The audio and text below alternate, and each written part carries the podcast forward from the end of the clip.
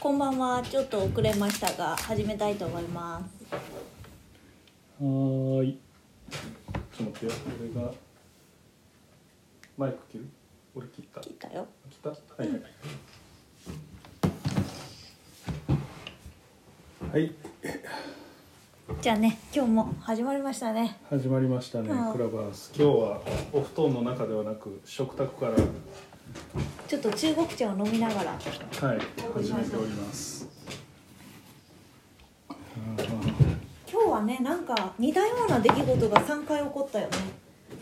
俺まあ、まあ、俺久美さんのアクションを見てこう 職人とはそういうもんなのかって思いましたけ はい。えーっとね、まあまず1個はうちのスタッフの富田が昨日人生で初めて自分で仕込みから成形焼きまで全部一人で食パンを私も見てないところで焼いてそれを持ってきてくれたんだけどどそうそうなんかね友達にホワイトデーでね。ホワイトデーでちょっと自分の焼いたパンをプレゼントしたらって我々がちょっと提案したんですよね。う、ん。そしたらなんかいもうやーとか言ってたけど。できないできないって言ってたんだけど結局ちょっとやってみようかっていう気持ちになったみたいで、やってくれてで持ってきてくれたのね夜わざわざね。うんうん。ですごい綺麗に形も見た目も焼けてて。確かにね。うん。で昨日の夜もらって今日の朝食べたんだよね、うん、そしたらあれ？なんか味が違うなと思って、うんで私はだからあ違う小麦粉でやったのかなって思ったのよ。あそう？はいはい、うん。うん、なんかいろんな小麦粉でやると違う感じになるからそれも面白いよみたいな話をしてたからうんもしかしたら違う小麦粉でやったのかななんて思ってうんで本人に「ねえねえあれってどんな配合でやったの?」みたいなことを聞いたら「えあ店のと完全に一緒に一緒です」って言って「おなんか結構味違うな」と思ってうんうん。でなんか違うなんか違ったよな。いや俺はだからまあまあね見た目は言ったら同じ型使ってるから、うんうん。日和ブロートのパンっぽいなと思って食べたらああやっぱ違うなって感じがしましたね。食感がねなんかこううん。俺は一番なるほどと思ったかな。違うちょっとちゃうなみたいな。これはお茶を入れていることです。はい。トイレに行ってるわけではないです。やめて。うん。そう。でなんかあそっか食感かまあ俺はね,、ね食感はね多分まだちょっと仕込みの見極め。ほうほうほう。あのミキシングの見極めだったり、うん。あとその丸めうん。がうまくできるようになるとグルテン傷つけないで綺麗に丸められるからうん。多分もうちょっとこうもろもろにならないんだけど、うん。内装見たらあの気泡が丸じゃなくてさなんていうかもろもろした感じになって内装っていうのはパンを切ったあ断の白いとこ。面断面のうん。白い、そのまあ言ったら外側のパンの茶色い部分じゃなくて中の食パンの白い部分ですよね。そう食パンマンの顔の部分。はいそこが断層。そう、うん。あそこがなんかこう丸い気泡の時は綺麗に気泡がつあの、うんうんうん。グルテンがつながってるんだけどなんかこうもろもろして、うん。まあまん丸じゃなくてうん。こう、うん、綺麗な丸じゃない状態っていうのは、うん。あれはグルテンがつながってないんだけど、うん。でそうするとグルテンつながってれば薄いく伸ばされてもうん。そのまま保てるから、薄くて焼き上がるから口どけがすごくいいんだけどやっぱり伸び伸びないってことは分厚いじゃんから口どけ自体がすごく悪くなるのね。な。るほど。あのパンが膨らむ時にこう言ったら、あえ風船、ー塊からスポンジみたいにスシュシュシュシュシュっとこう中の空気が一個一個膨らんでうんやっていく時に、結局このそこの伸びきらないとそのシャボン玉の一個一個の皮が分厚くなっちゃうそう風船とかもさ、大きくなったら薄くてちょっと透けて見えるけど、ちっちゃいうちはねなんかくすんだ色っていうか。うんあれと一緒で。でもトータルでなんか外側のこのなんていうの、うんうん。相対積みたいなのはちょっと似た感じになるやん。なってたね。だからうん。結局どっかで無理が効いてそうやって中で大きな空洞がボコってできたりするみたいそう。なんか皮目もちょっと硬い感じだったもんね。ななるほどね。そう。とかっていうのは多分それはミキシングの問題かなっていうのは思ってて。うんうん。でも私がちょっと逆にびっくりしたのはそれはね今日トミーが自分で食べてみてトミー自身も言ってたんだけど、うん小麦粉の匂いがしないって言ったうんうん私も確かにその甘い香りみたいな北の香りっていう小麦粉がすごい特徴的に甘い香りが出るんだけど、うんそれがあんまりこうしないというか、っうん。ていうのは確かに私も感じて、うん。だから今日実はね日がな実はなんでかなってこうずっとちょろっと考えてたんだよね。先生はなんでできなくなるのかがよく分かんなくなっちゃうわけですねうーんだってさ材料一緒なわけよ。で、まあ、発酵時間も、うん。あの焼き上がりの感じを見る感じで言ったらそんなにまあ言っても数ヶ月ねずっとそう一緒に流れを見てきてるか手伝いとからをさせてもらって、だからずっと日がなしかも食パンってほぼほぼね毎回大量に焼くからそう。それをこうまあ自分が見たままにトレースした感はあるそうそう、ね。だけど結構味がその違うく感じるっていうのは結構不思議だなと思って。なんでかなと。で湯種を作るパンなんだけどうん。湯種の部分はいつもトミーが今もうすでにやって仕込みを私がやってっていう流はいはいれだから。はいはいだから湯種はまあ言ったら全く彼女がやってる。うん。そこから先がまあ久美さんがやるのかトミーがやるのかみたいなでその小麦の甘みを出す工程っていうので言うと、うん。湯種って言ってお湯で一回こねることによってうん。でんぷんがアルファ化してうん。で甘く感じうるん。わけですよ。から湯種変わらないしうん。なんでかなと。うんでなんかまあちょっとまあこれはまだ仮説なんだけど、もしかしたらなって思ってるのは、うん。その成形が上手じゃないから。うんうん。その発酵一次発酵の時にうん。中に溜まってる香り成分の気泡がこう潰れて出ちゃうとプシュッと抜けちゃうみたいな焼いてる過程で。そう。だから実はあの私たちが甘いと感じているのは味が甘いんじゃなくて香りが甘いのかもと。ああはいはい。まあこの今まさに飲んでるあ中国茶だねなんかデキレースのようなあれですけど全然そんなことないけど。うん。中国茶のとかね紅茶のマスカルテルフレーバーの甘さっていうのは香りで甘いんであって、そうそう。あで日本茶は味が甘いっていうね。そうそうそうそう、うん。だからもしかしたらその香りが抜けちゃうことによって、うん。実は正確な糖度で言うとほぼ変わらなくても、うんうんうん食べてる時の甘く感じる具合に差があんのかな。とか、なるほどな。しかもなんかその多分うん。俺も思うに中国茶とかうん。玉露の日本茶とか飲むとうん。こういうあの中国茶みたいな香りの甘さの方が、うん。なんていうか官能的なんよねああなるほど。砂糖の甘さっていうのは舌の上でどっちかっていうとこう甘いっていうことじシゃなくャキーンっててそうそううん甘ってなる感じっていうかね、うんうん。だからそのお茶のすごくいいお茶とかもうん。パッて飲むとなんかもう冴えるっていうかね。酔う酔うようななんか。ビシーって目覚めるみたいな感じの甘ってなるあ日本茶の甘いの？日本茶のうん甘さ、うんうん、でもなんか中国茶の甘さはとかはより官能的でこう、香るまあまあまあもちろん香る感じじゃない酔う感じよね。うんそうそうそうそう。ちょっと酔う感じっていうかね。ねえねえ中国茶がさ、甘いのはあれはいるから？いやえー違います。いちょっと複雑すぎて多分成分の同定とかあんまりないんじゃないかな。はっきりは決められてないけど、ん。胃腸工程とかちょっとね外で太陽にさらしたりとかうん。あの室内で風にさらしたりする時にリモネンやったかな？なんかこううん。ちょっと香り成分が出るんですよ。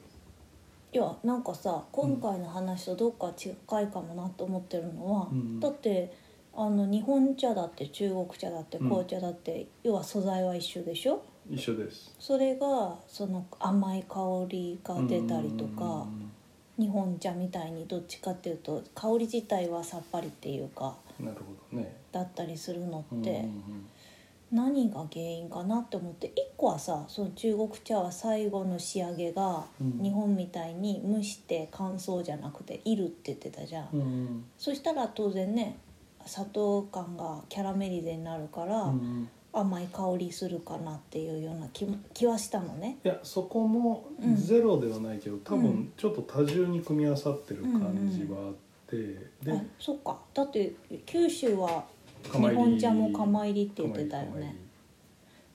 あでも別にそんなああいう甘い香りのイメージはないよな。うん。うん。多分プロセスはだいぶ複雑なんですよ、でこう特に中国茶は水を抜いていく過程の中でうん。どんどん茶葉の中でうん。生成される甘さっていうのがある、うん。なるほど。うんじゃあそれは分解？分解ですな。でその中解でまあわかんないけどでんぷんが糖になる経路とあとは香り自体の経路としてうん。そういう甘い分解して香りが出てくる。そうそうだからその茶葉の茶葉自身が持ってるポリフェノールとかが切れてどんどん香りがなるほ出てくるど、そうかそうだな、まあ菌は介在してないからねそういう意味でこう酵素だよね。働きなんやけどね。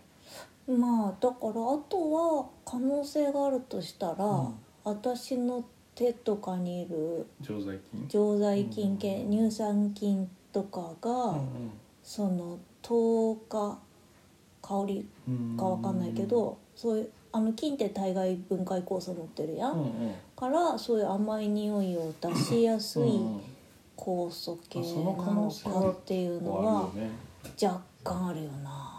うん、俺はだからあの本当にこう久美さんと付き合ってびっくりしたのは、うん、久美さんの体臭ってあの食パンと同じ匂いすんねやっていう それのはは毎日パン焼いてるからじゃないの？っていうまあそうなんかもしれんけど、同じかっていうのはねちょっとびっくりしたっていうのがあったよねえ何？もしかして小麦粉の中で私の菌が培養される気持ち悪い。でなんか、いやであでもパン屋さんそのもののに、うん。俺そんなさうん。言ったらグミのパンを食べるまで、うん。わざわざパンを嗜好品みたいな感じとして、うん。めちゃくちゃ選んでうん。食べるみたいなことを別になんかより分けてしてたわけじゃなかったかうら、んうんなんかそれはああだからパン屋さんやからこういうパンの香りしかもこのうん。フリブロートのこのパンのパンの香りっていうのはまあパンがもともと持ってる香りがよりこう、うん。顕著に受け取ってることなんかなって思ったら、うん誰やったっけ？この間あのここの家に遊びに来た友達か、真央？かな、ん。真央さんかな？多分いやあのクミのパンのあの香りって他のパンにないもんねってうん。言い張った時にあそうなんやと思って、うん。こね自分もなんか意識してないけど、あの食パンは匂いが独特ってよく言われる気うがする。うん。うん。ねうん。皆さんあの首ぐらいから同じ匂いがしてるんで会った時は嗅いでみてください。わかんないよ。トミーも嗅いでみてよ。じゃあそれはちょっとあのあの今度の食パンの匂何ハラスメントかも分からな？い今度の食パンのトミーの食パンの匂いするかもしれない。ちょっと嗅いで嗅い出してって言ったらうん。そしたらね、あの原因究明は常在菌 えー、そしたらもう私の常在菌の食パンが美味しいんだったらもう菌培養して売ろうか。すごいな。はついに日和ブロートは種屋さんになる。そう。香りの種や怪しすぎる。でもう一個ね今日、うん。その職人のあれで言うとねあの、うん。お昼を食べに行った。っていうか今日ほんま職人でやったね。それで鈴本当よ。組さんあの鈴職人さんにも会いに行そう。うん。ってねうん。ね指輪のね注文をしに行った帰りにね、そう。なんかお昼急いで入ったわけですよね。ファミレスに、まあでもファミレスっつってもその某有有名チェーンみたいな感じじゃなくて、うん。これってどっかに他に全国にあんのかっていう、うん。あんまりなんか名がないけど、うん。まあファミレスとしてやってるなってぽいいうね。感じの。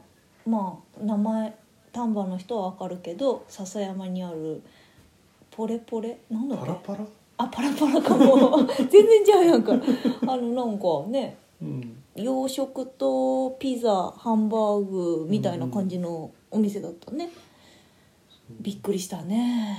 まあ俺はそんなびっくりせんかったけどうん。が面白かったよね。そのピザを頼んで俺はハンバーグミックスグリル定食を頼んで、うん、私だからさ逆にてっきりねあのなんていうんだよくファミレスであるようなさもう冷凍生地の上になんか具も乗っててうん。焼くだけみたいうん。なピザを想像してたんですよ。だからスピード勝負で行ったってことよね早いはずだっていうそうそう。そしたらさ、意外となかなか出てこなくて。でなんかお手洗い行くついでにふらーっとこう横を見たら結構大きな小麦粉を扱うための厨房があってなんか多分あれオーブンかなみたいなものもあって。なんかあれ？ここ意外ときっちりパンとかピザとか焼いてるっぽいぞっていう感じだった。でさ商品来たじゃない、うんうん。そしたらさもう耳がさ簡単に言えばソフトバケットですよ。うんうんうん。あのピザ生地じゃなくてソフトバケットの耳になっちゃってて。パン生地やこれはっつって。そう。でうん。なんかきっちり発酵もしてるし、うん。でもあのピザ生地ってさ過発酵したやつをこう伸ばすから伸びるんだけど、うん。それこそ酵素分解でグルテンがある程度切られてるからだからこうビュンって戻るんじゃなくてニューンって伸びる伸びる。しでパンのピザ生地の耳ってさあんまり綺麗な色じゃなくて白っぽいけど焦げてるみたいな色じゃない？確かにそうかも。あれっていうのは過発酵で糖分は食われきってるから白く焼けるんですよ。うんうんうんうんなのに今日のは綺麗なバケット色に焼けてたってことは糖分が残ってるってことなのね。うんだからちゃんとパンとして発酵させてそれをそのピザほどまで発酵させずうん。なんかちゃんとパンとして美味しい状態の時にわざと伸ばしてピザ生地としてちゃんと具を乗っけて焼いているっていう感じで、でなんかあのよくあるさ生焼けっぽい下の感じでもなくちゃんと下も綺麗に色入ってるしなんかあのえっとね一個一個の作業自体真面目にやってる感じなの。だけどすごいすごい言ってたよ。何回も食べながら惜しい。そう。惜しい。なんかだってさトマトも。房に行って何も何もうんなんかこう、設備投資とかしなくて余計な経費かけなくていいから、うん。3倍美味しく焼けるって教えてやるもう本当に惜しすぎてさ こんな発酵をちゃんとしてさうん。多分こねたりもしてるだろうし、うん。あのトマトもソースじゃなくて生のトマトをちゃんと使ってて、うん。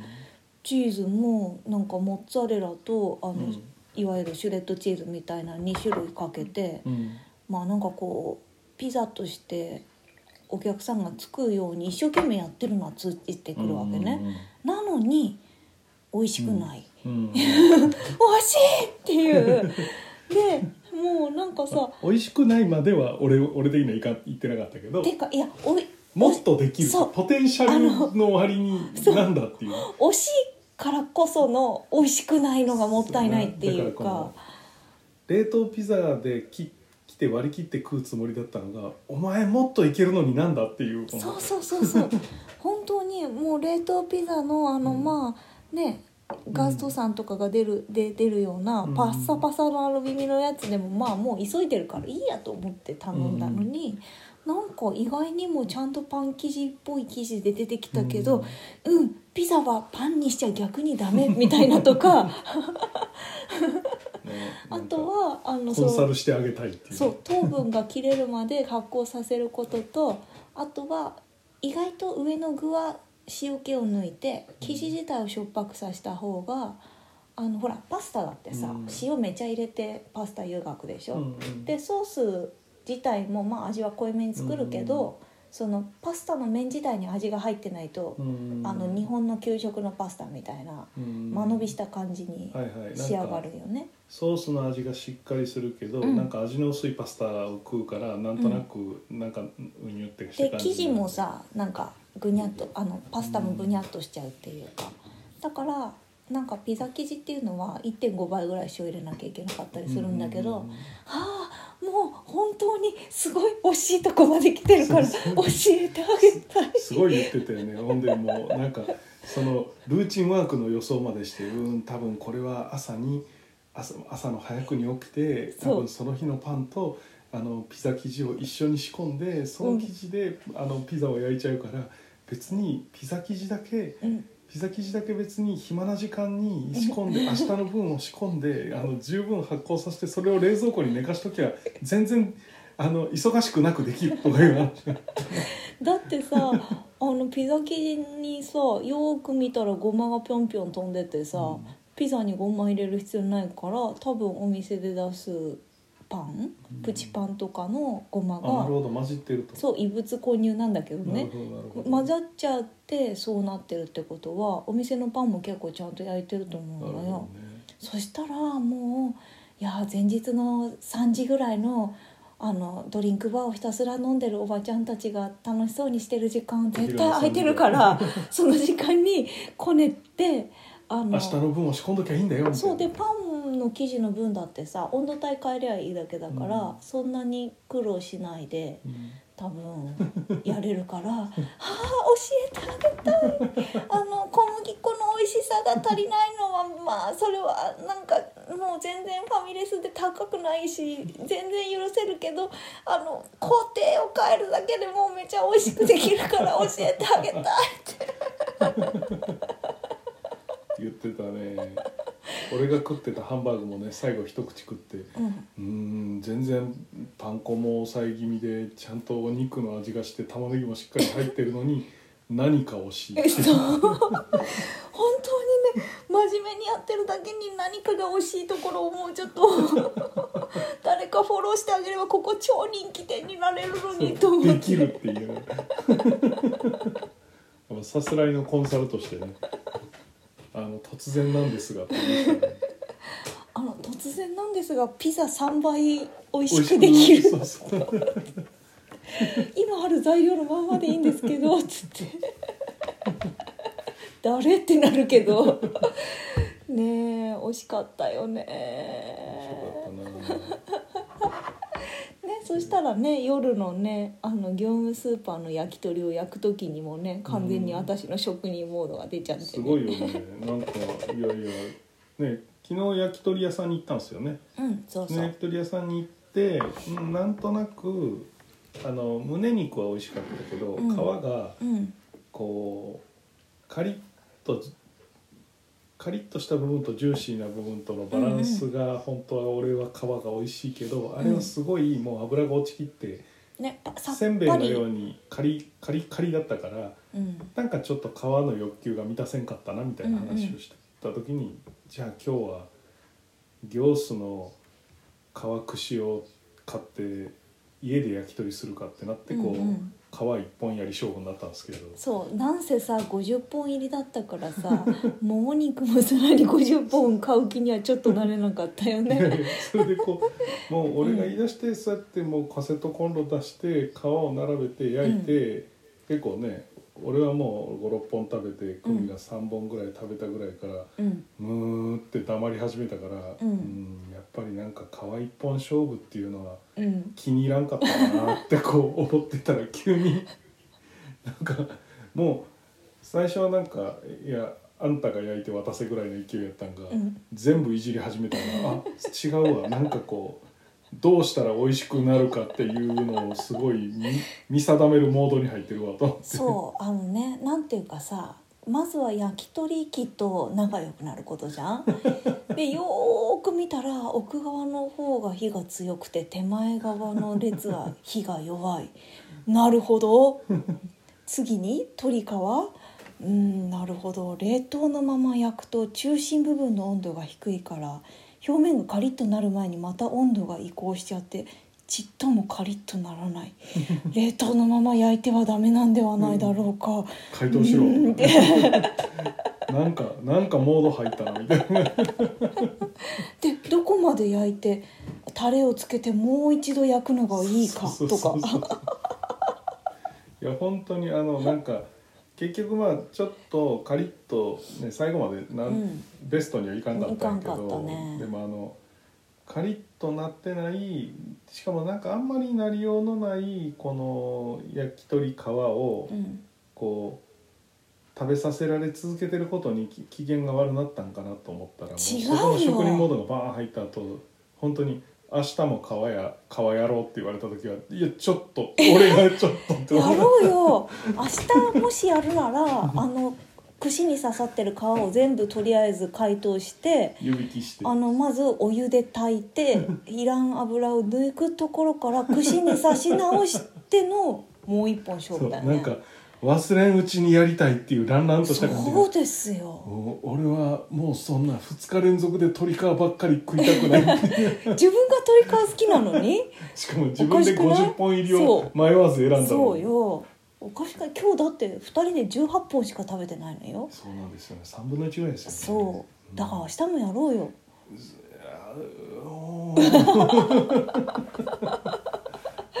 せっかくタレだって作り直したんだからいいじゃない。ねタレも作ってね、うん。ねえでもなんか本当にさちょっとしたこの具合でさ同じ食材なのに味が全然違うとかっていうのはさなんかこう職人的に言うとこう自分ができる限界まで美味しく食べてあげたい気持ちになるわけですよ。うー。んすごいよね、うん、うんね。それを職人と呼ぶのかな何なのかよくわからんえなんだろうね。何やろうな。悪なき食に対するなんか貪欲さというか。ねもうでもワクワクするよね。次回のトミーがどんな食パンを焼くのかまた。ね。そう。うん。多分トミーもトミーでもともと大学で研究やってたタイプだから、うん。今回の課題に対しての多分自分なりの問題提起とここが違うのかなっていうのを、逆になんかね今回初めてプライベートで一人で完全に、うんうん。なんかあんまりねこうなんていうの？クミはまあ日和フロートとして出すパンの時はやっぱりこうさ、自分がやれるとか全部やるし、うん。なんとなくトミーがあここ足りてないなと思ったらもう私やるわぐらいの感じになる、うん。そのプレッシャーとずっと戦ってるわけやん。滞りないようにしなければっていう。ね、うんうん。でもそういうのじゃなくって純粋にあの目の前で行われてるうん。お茶をあパンをなんか美味しく焼こうって思ってトレースしたつもりがなんかできてないっていうのはうん。なんか火がついたかもね。うんね。ひょっとしたらね。特にね多分彼女ね持ってきた時の顔は綺麗に焼けましたって満足げな顔だったんだよ、ほうほうほうほでだから自分でも後で食べてみたら味が全然違ったからう自分であれってなったんだと思うんだよね。からなんかすごくいい体験したんじゃないかなって思うよね。ねそういうなんか日々の製品作るプレッシャーから解放されて一人でね、うん。工房でなんかやってみた結果がうん。こう、あれっていうのはなんかいい刺激になってる、ねきっとなったなった、うん。でまた多分ね問題提起課題とかいろいろやってくると思うから、うん。それをまた私の見ながらちょっとずつ修正してまたやってっていうのを繰り返したらねひ私が教えるより絶対いいうん。いいパン焼けるようになると思うんだよね。うん。ねいや今日は面白かったです。あの焼き鳥の目覚めが。本当に。途中から無言だったもんね私。いやほんまムスッとしてこううーんうーんってなってるからなんかあれかなって焼き鳥食べ過ぎて胸焼けしてなんでこんなことになってんねやろって思ってんのかなみたいな ことをこう思ってたら違いますよ。ごい火を見つめ始めたからうん、違いますよ。いつ何をすべきなのかを見極めていたんです。いやでももしかしたらだけどさあれタレでも塩振った方がいいのかもしれない。ああまああのタレそこまでね塩気めっちゃ強い感じいや味の問題じゃなくて浸透圧。ああはいはい、はい、水分を抜くのに、なるほどね。うん、そもそも確かにぜえっ、とタレが皮にしみるってあんましないもんね。そう。なんかもうすごいプルプルしてるからさ。どうせ染みないんだけど、うん。浸透圧であの水分をもうちょっと蒸発させるっていうことがね。もしかしたら大事かもしれないから、明日はじゃあ湯で湯がいて塩明日振るやるのマジで。あれ？ダメ？まあ確かにあとうん。32本あるよ、えっとじゃあ明後日？忘れんうちにやりたいね、うん一日休みぐらい。厨房でやる？すげえパン焼き鳥臭なったらどうすんねん。いやなるやろ。今日もだってものすごい煙出たもんなまあ致し方ないよね。しょうがない。そうなの。換気扇2枚ついてるしあっちだったらね。まあねあとはちょっと関係ないけど今日指輪を作ってもらいに行っあたそうですね。鈴を作ってる久美さん。違う久美さんだけど、あの久美さんも職人だったね。あとは今回分かったのは、まあうんあのクミの好きなタイプっていうかねこ笑 さないでよ。う なんかこうねあのよく無口がタイプって言ってるもう無な口がタイプなんだよねうん本当に、もただう単に無口っていうよりあの、うん。シャイだね、シャイかな。うん、もうね俊介さんと真逆の位置にあるよね無口って。ね鈴組さんもねこうそんなこう愛想笑いとかはできないっていう感じだそねうそう。でも別にあのう裏表はない感じとか、でこうなんか最後の方にこうね、うん。こうそういうわーってやり取りをしてた時に、うん。俺はまあ基本さ2人のうん。やり取りをずっと別に聞いて黙ってたら、ふっと「あすいません私コミュ障なんで」みたいな感じの。でいやそうも思ってなかったけどっていう。ちなみに鈴久美さんって言ってるのは磯川久美子さんっていう鈴作家鈴さん。作家さんね。鈴っていうのはあのチリンチリンってなる鈴ね。あの鈴の作家さんなんですけど、それはね美しくてね色も良くてね、うん。良い鈴を作られる方でね。確かになんかドアにつけたいとか言ってたけどすごいあのあれよね。ああそんならこうこうっていうよりも。うん。うん私の作ってる鈴だとうんしっかり鳴らしたりしたいならもう別の買った方がいいかも。みたいな感じねの、うんうんうん、でも私もよくなんかパンのね希望を聞くときに、すごくあのね可愛らしいパンとか頼まれるとうんそれは他の人に頼んでもらった方がいいのかもとか思うから、うん。気持ちはすごいわかるよね。うん、ねなんかあんな素敵な方に指輪作ってもらえるのは楽しみよね。ほんまや。それあんまし言わんといてって言ってなかったっけ？いやそれはもう友達のみしてにしか作んないから。まあ確かにね知り合いしか作れませんって言ってるからね。そうまあそれはちょっとね作ってはもらえないけど、うん。でもなんか知ってる人に作ってもらえるっていうのは、なんか私的にはすごく嬉しいよね。それはあの鈴久美さんが知り合いじゃなければ別に鈴久美さんの作品が好きでも作ってもらいたいとか思わなかったと思うんだけど、うん。なんかやっぱりね器とかもそうだけどさ、うん。あの人が作ったあのあの職人魂の詰まってるものだって思うと愛着湧くよね。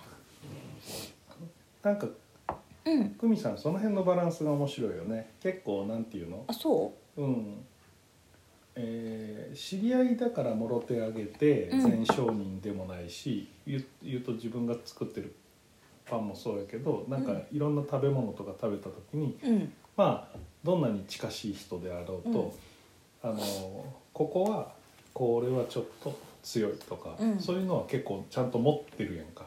あるね。持ってるけど、なんかあのなるだけ知り合いの消費なんか知り合いから物を買うのが好きとか、好きな好き。な作家さんうん、は結構知り合いの中にいるっていうのとかね、うん。なんかそのバランス面白いなというね。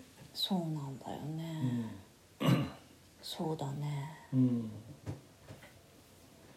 うん、なんかまあさ、ほら知り合いが作ってるもの。知り合いだから全商人みたいなパターンか。なりがちじゃないですか、それとも知り合いだろうが何だろうがそうじゃなくて良いものは全国どこからでもとか世界中のどこからでもその一品を探してもうそっち取りに行くっていうのもあるけどなんかその中の間のバランスのまあバランスが不思議な感じのバランスっていうかそうか、ままああなんか見てていいバランスやなと思うんだけどね。そうね。なんかそのさ作った人のうん話を聞くと、うん。ますますその商品がうん自分にとっていいものになるっていうか、っていうのはすごいあって、うん。そうね。だからうんなんかここで名前出すのもあれなんだけどさ、横山くんって笛の道農園あさん。がいるんだけど。そうそう、うん。彼はもう今やさもうものすごいいい野菜作るけど、本当私と開業が同じぐらいで、うんしかも彼は別にもともと農家だったわけじゃなくて、えっと農業学校に行ってうん。農業を始めた人だから、うん。最初はやっぱねなんか彼自身もそのうん。始めた農業の土地との相性とかもつかみきれてなくて、なんかまだまだな野菜もいっぱい作ってた。けどなんかそれもこうなんかその人がどういう農業をやりたいかみたいなことを知ってると、あ彼は今はこうだけどきっと今後どんどん良くなるからそれにはうんうこんう、なんか投資って言い方は変だけど、うんなんかお金うんスーパーでねあの誰が作ったかわかんない綺麗だけどうん。野菜を買うよりは多少形悪かろうが、うん。彼の野菜を使った方うがん。楽しいなって、うん思ってまあ今やねもう買えないぐらいのいい野菜になっちゃったけど、うんうんって思うんだよね。うん。ね